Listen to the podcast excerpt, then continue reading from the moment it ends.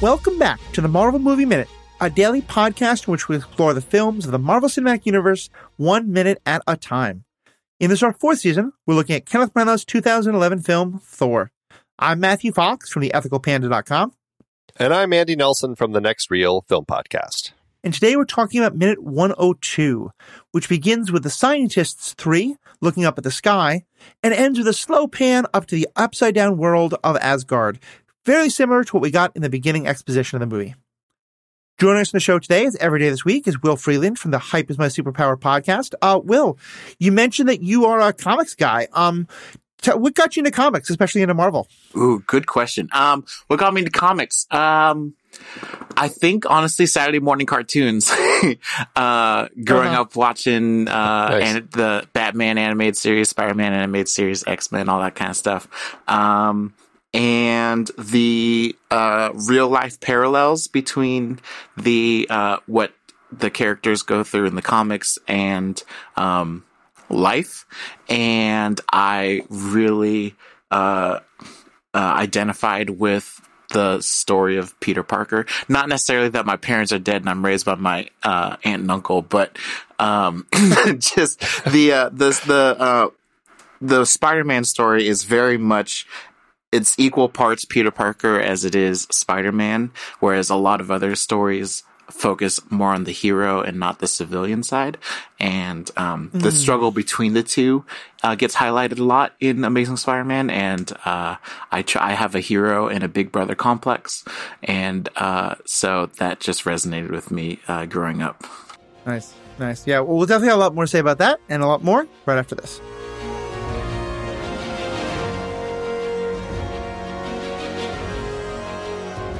You want to get in on the conversation with other Marvel fans over in Facebook? Well, join our Facebook group, the Marvel Movie Minute Podcast Executive Lounge.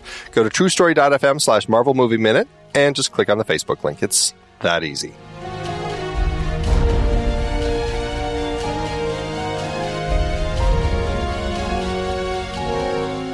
Okay, so I made a brief reference to it yesterday, but we didn't talk about the fact that yesterday's minute ended with a silhouette of a man, complete mystery who it could be. The fact that he's got a haircut and a silhouette fairly similar to uh, uh, scientist Eric, uh, completely coincidental.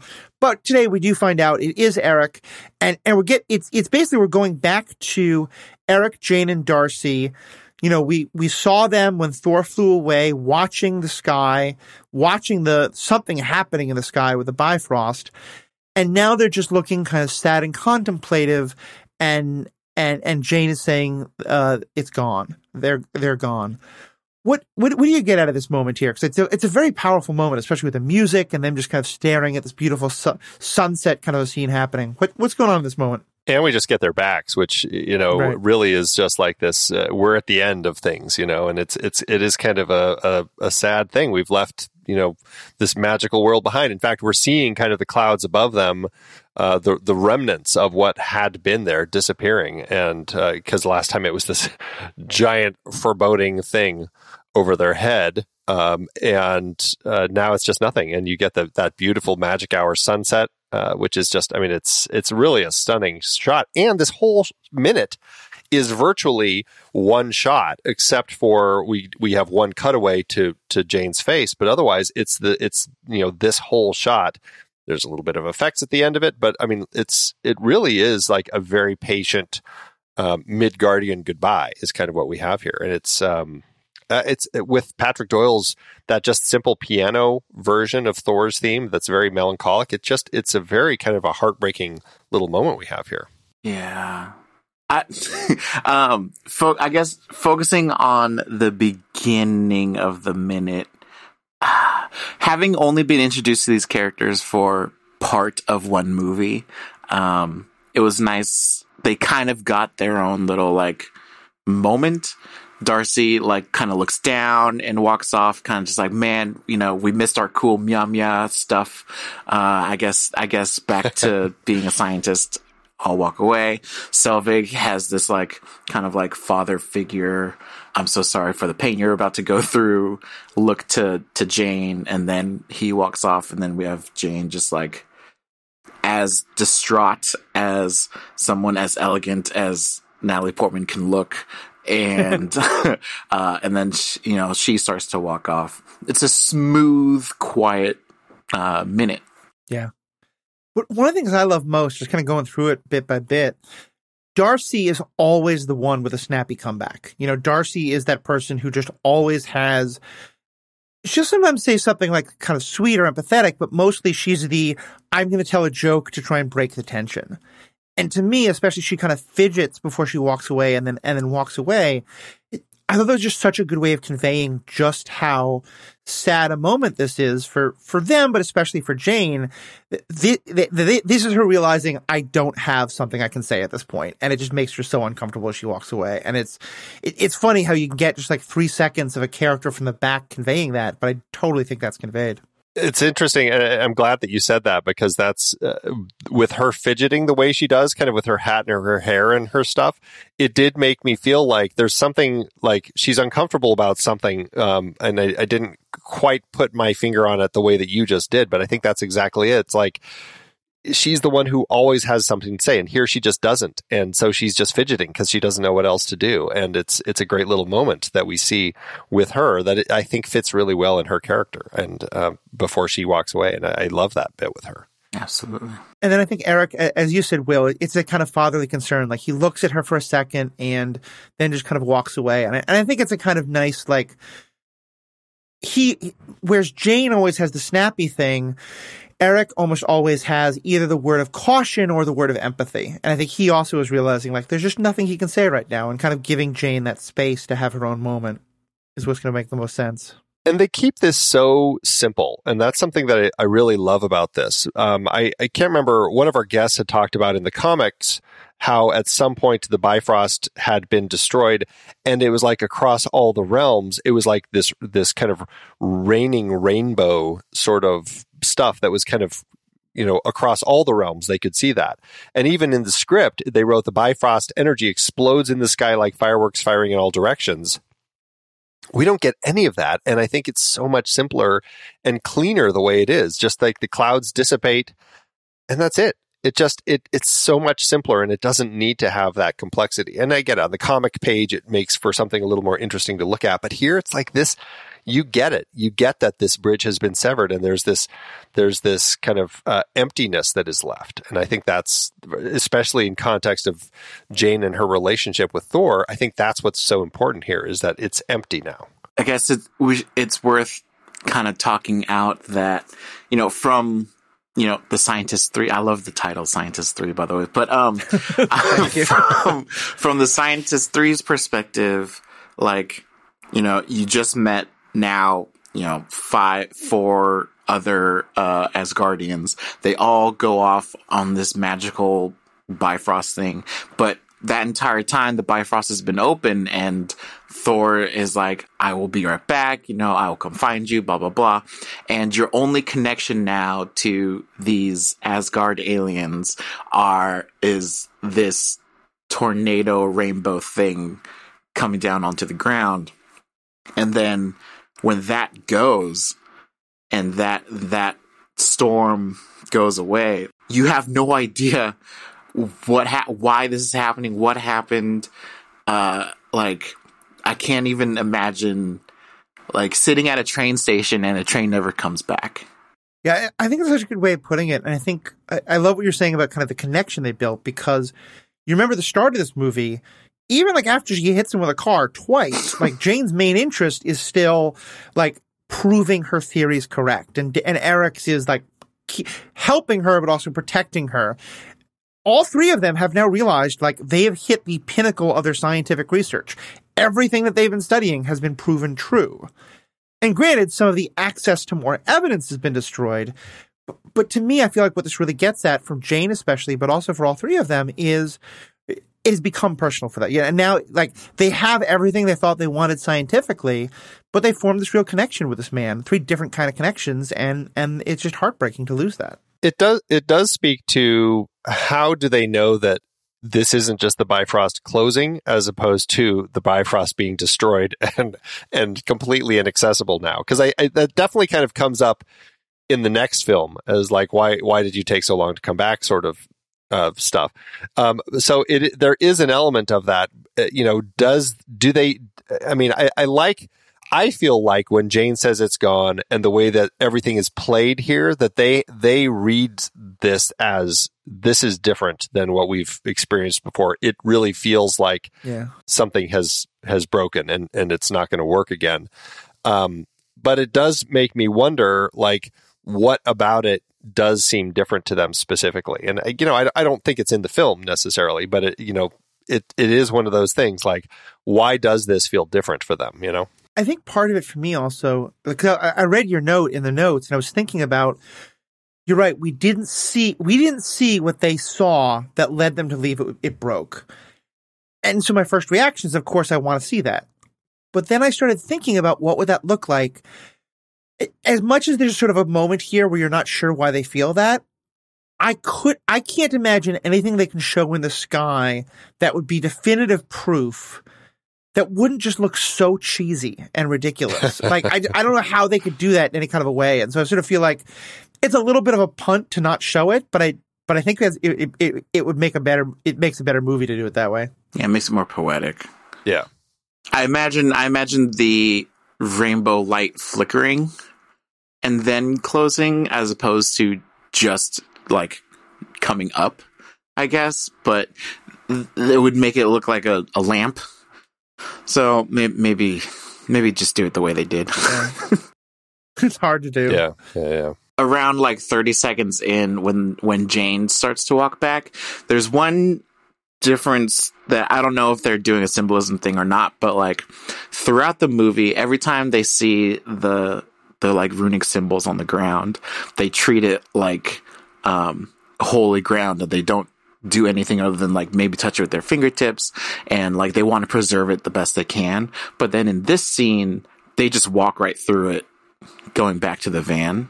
Oh, and it's kind of like a closing of that chapter symbolism type thing. I don't know. It could just be all right in the script. You guys just walk back, but um, th- in case uh, Branagh wanted to portray that at all, it has been noticed by at least one guy, and uh, it, it. I did think that was kind of that, there was like a different. It shows like a um. Uh, they're viewing this stuff in this chapter of their lives differently. Like it's closed now.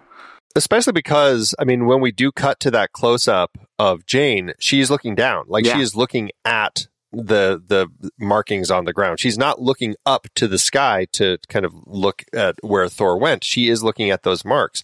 And so I I I, I think that you're right. I I'm I'm I bet that they had a conversation about no walk right over it. Earlier you were like at the very beginning of the film, she's like, Don't step on it. We got to preserve this, all of that. And here it's just like it's it they know what it is and it's like it, it's closed now and so i that may be the the element that most says um, we understand that this is broken now and it can't be brought back so Yeah, I'm so glad you put. I, I somehow was thinking that they were. I knew they were all on the edge, but somehow I thought they were like it was all behind them, so they were walking away from it. I didn't realize they were walking over it, but I think it, yeah, it underscores all the sense of how different they are from the start of the movie. I, I do now need to bring up though, because I think this is a one. I think this is a wonderfully poignant 25 seconds or so, and then a wonderfully poignant another 15 seconds or so but the shot to her face, like I, I agree with you. It's it's it's she is such an elegant looking person. She's gorgeous. She's a very powerful actress. This shot to me is so bad because it, I, there's something about the angle of it that like, um, I don't know. It, it just. I think mostly it's the fact that like her her eyelashes take up like a fifth of the shot. Like they're just. I, I've never been more aware of someone wearing a lot of mascara than I was in that shot, and like I think uh, Annie, you noticed something weird about her eyebrows. Like, just, it, it felt like that shot does not convey the sense that I think it, it, it was meant to, at least not to me. Uh, yeah the, the the angle of it, it it throws her left eyebrow up at kind of a funny angle and so it looks uh, it looks like it's going higher over her eye than it normally would and so yeah it just everything seems a little off and so i agree with you it's like and, I, I appreciate the Dutch angles. I know Branagh has been using them throughout the whole film, and I, you know, to a point that that you made way back, uh, you know, the, the Dutch angle throws off kind of that stability for the character. And so in context of Jane right now, it absolutely makes sense to kind of use the Dutch angle here. It's just this particular angle just doesn't feel quite right. And I, I wish that they had found a different way to kind of approach that. Definitely. Yeah, just the, the eyelashes. I just don't get it. I don't get why that was the yeah, focus. that might be the reason why um it didn't land for me. But yeah, like I know she's trying to look really sad. It just didn't it didn't really land for me. I didn't know why, but maybe that's what it is. Um, okay, so then she does start walking away too, and I, I will say, um, I, I had in my notes, where in the world are they going? Like, it, it, it was that kind of sort of the Guardians of the Galaxy moment of, okay, we're all standing up. we're all idiots standing up in a circle now. And, and I sort of, I, I didn't see the Pinzgauer in the corner, and so I thought I was going to have a moment of like, okay, they're all just walking, but why? Where are they going? But then it, Andy, you helped me see that it, at at the bottom left of the screen, we do see the actual Pinzgauer. So I guess this is their Right. just we're done. We're heading back, and it's time to time to go home. Heading back, I guess, to have a conversation with uh, Agent Coulson, who presumably didn't bother following and just is sitting back at Smith Motors waiting for them to come back. Mm-hmm. strangely, but yeah. I just have to point out while while we're looking at this shot, the the magic hour lighting of this shot absolutely makes me think of the Eternals. Like this, like the movie poster and everything. Like this is like I expect those ten characters to all of a sudden follow behind Jane as they're walking because it just it looks like the exact same setup and lighting. Yeah, I can see that. I can see that. So we get to then the kind of the, the minute ends with the a very similar parallel to what we did at the beginning with a kind of shot up towards Asgard. And I, I will say I appreciated something because we were joking about like it looks like you can just jump really high. At first I thought it was that the clouds at the top of the sky are the bottom of Asgard. And I was going that that seems that's almost the like floating over Oklahoma stuff you were talking about, Will. but here at least we get there's clouds, then there's a bunch of space, and then there's another set of clouds. What's the significance, though, you think, of, of repeating that shot from the beginning of the of the movie of like again that sort of pan all the way up from Midgard to Asgard? I mean, I feel like that kind of just they're just portraying conveying that like you know Asgard is not is never too far off. Kind of a like you know they're not they're not so different from us. They just have advanced science that we call magic. Like I I, I think I think they're trying. It kind of sh- okay. It's an easy transition shot um, that's used everywhere, um, and uh, it's it's good enough. I like it, but I think the choice to do that as opposed to a panning to the left or right or just a like star swipe or any sort of other transition, um, I think is just showing, you know, hey, look, Asgard is right there. Uh, the, the we see them as gods, but they are just as human as you and I, quote unquote. Also, bookends the movie. Exactly, and then in in cinematic language, I mean, I think there's definitely something with that kind of that repeated um, moment that we have that just kind of brings that connection back together that we saw earlier, and now we see it again, and uh, and it's nice. I mean, it's it's nice effects, and it's just a, it's a nice way to kind of just. Uh, as you said, it it it keeps that connection between these two realms. Um, so, uh, yeah, I, I think it's a, a nice little moment. Very powerful. All right, I think that's about all that I had for the moment. Any other last things from either of you? No, this is a. I mean, it's a beautiful, simple minute. Yeah. Um, yeah. Yeah, I think I think it's very powerful. I think with with to me the glaring exception of that shot, I can understand Will how would take you out. But otherwise, yeah, it's it's and and I, I mentioned it before, but I want to just again mention Patrick Doyle's music. I think is a very big part of what makes this so powerful. It's just kind of it's definitely sort of sad and but it, it's it feels contemplative to me more than anything else. It feels like you know these are people who've just experienced something completely outside of their ken, completely outside of their, their frame of reference, and they're they're having different experience. It's tragic to some of them, to, to, to Jane more than anyone, but they're all just sort of like, you know, pondering at their heart to to make a biblical reference of like just just trying to take it, take this all in. Yeah. Yeah. The only thing that stood out to me was the walking across the watermark afterwards. Mm-hmm.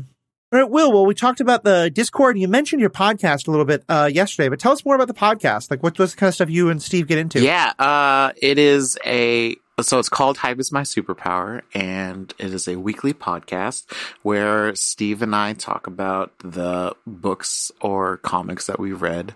Um, not to say that comics aren't books, uh, that we read in the previous week. um, uh, I say books also because Steve just, we just finished, um, going over this novel that, uh, Steve has been reading and has read like five times. It's called Gnomon. Um, it's kind of a mind F and it is an amazing read for anyone who is interested. The first couple chapters are kind of weird, but it all starts blending together. Uh, I talk about Marvel Comics. Um, I read any and all, uh, mainline 616 Marvel and then some alternate universe Marvel stuff. Uh, that is my pride and joy. I've read maybe two DC comics in my life, and I guess I'm going to be reading a little bit more uh, Yes. with Matthew. But um, but yeah, so we it's it. it uh, it comes out every like Thursday-ish, Friday-ish, um, depending on our editing schedules. And, um, yeah, t- take a look. Uh, it's on like every podcast platform. Hype is my superpower. Yeah, definitely check it out. Um, I'm someone who, has, as I've said a couple times on this podcast, I don't read comics very often. What I think I like about your podcast the most is I'm, I'm sure if people have read the comic, they get so much more out of it.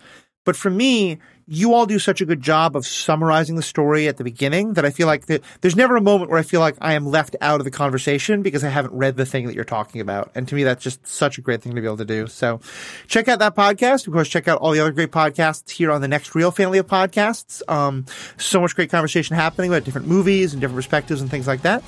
And most importantly, though, um, to our fans, you all make makes this happen. So thank you so much and have a great day. Thank you. Until next time, true believers.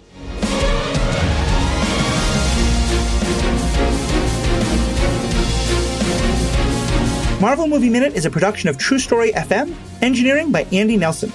This season's music is One Last Ride by Martin Puringer. Find the show at truestory.fm, and if your podcast app allows ratings and reviews, consider doing that for this show.